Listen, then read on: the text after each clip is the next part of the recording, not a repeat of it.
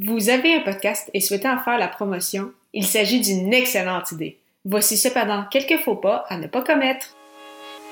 Les médias sociaux en affaires est votre rendez-vous hebdomadaire pour en connaître davantage sur les différents réseaux sociaux et les plateformes de création de contenu dans un contexte d'affaires. Chaque semaine, je, Amélie de Lebel, répondrai à une question thématique qui vous permettra d'appliquer concrètement ces conseils pour votre entreprise. C'est parti! Salut et bienvenue sur mon podcast Les médias sociaux en affaires pour ce 24e épisode de ce challenge de janvier et 78e au total sur ce balado. Aujourd'hui, je réponds à la question quelles sont les erreurs à ne pas commettre avec la promotion de son podcast? Le premier point très important, c'est l'importance d'être constant.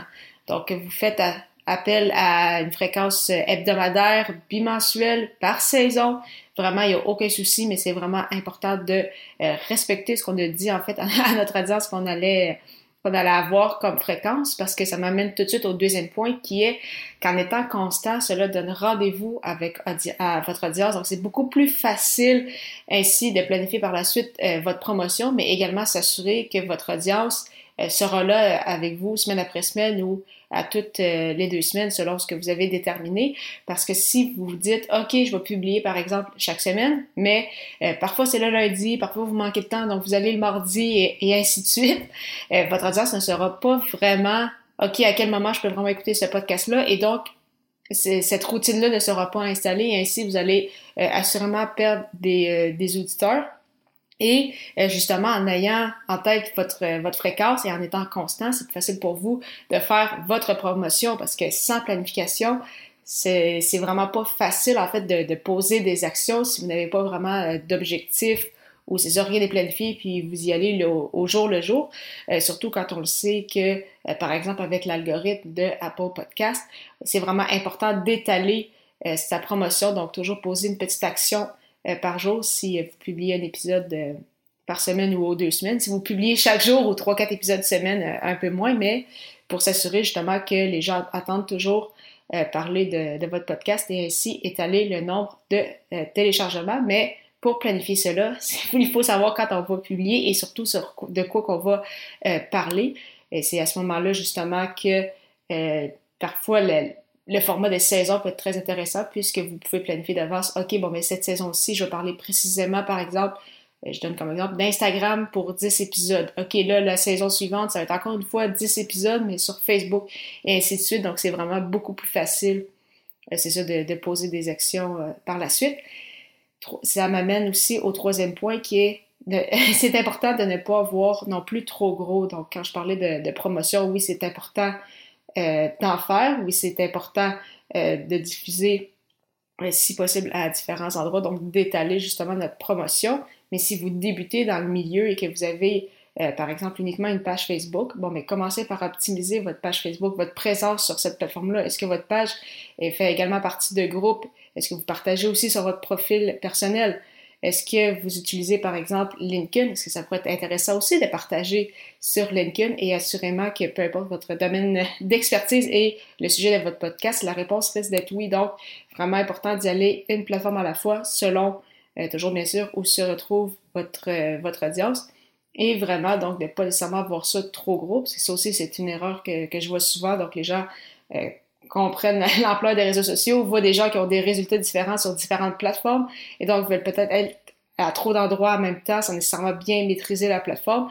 Et ça, bien évidemment, ça va vous gruger beaucoup de temps. Donc, vraiment, euh, y aller un, euh, un, petit pas à la fois. Et en fait, une autre grosse erreur dont je voulais faire mention qu'il faut euh, éviter, c'est de penser sur le court terme. Donc, avec le podcast, penser qu'après notre premier mois, on va avoir déjà des centaines ou des milliers de téléchargements ça se pourrait très bien que non. Donc, même si euh, vous n'avez pas encore de résultats immédiatement, c'est tout à fait normal. Si vous en avez, si votre podcast devient très euh, populaire ultra rapidement, que vous franchissez déjà les, les, milliers de téléchargements après quelques mois à peine, félicitations pour vous. Assurément que c'est toujours agréable, mais il y a beaucoup de chances que ça ne soit pas le cas. Donc, vraiment, il faut voir la création de contenu en général dans le podcast, mais également, comme je l'ai mentionné souvent, lié avec les réseaux sociaux, comme un jeu sur le long terme. Donc, vraiment le voir comme un marathon et non un sprint.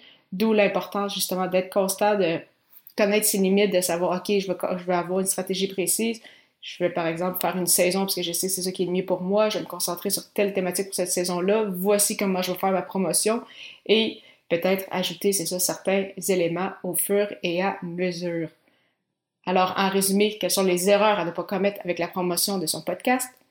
C'est, euh, en fait, les erreurs à ne pas commettre, c'est de ne pas être constant. Donc, vraiment, la constance qui est un élément clé, parce qu'en étant constant, cela donne rendez-vous avec votre audience. Donc, si vous n'êtes pas constant et vous ne donnez pas rendez-vous avec votre audience, ça va être très difficile de la fidéliser. Une autre erreur aussi à ne pas commettre, c'est de voir trop gros. Donc, vraiment penser sur le long terme, un petit pas à la fois. Et finalement, une autre grosse erreur à ne pas commettre, c'est de penser sur le court terme, en fait. Donc, très important, à long terme, une vision globale. Et encore une fois, euh, l'importance d'y aller un épisode à la fois. Parlant de podcast et de planification, je vous propose justement une super plateforme que j'utilise, soit Ocha. Ocha qui n'est pas qu'un hébergeur de podcast, mais également un outil marketing qui vous permet de planifier vos publications sur les réseaux sociaux, de bâtir votre propre liste de courriel et également de créer des clips audio. De plus, il s'agit d'une plateforme 100% francophone. Pour l'essayer à votre tour, profitez d'un essai gratuit de deux semaines au ameliedelabel.com baroblique Ocha, A-U-S-H-A.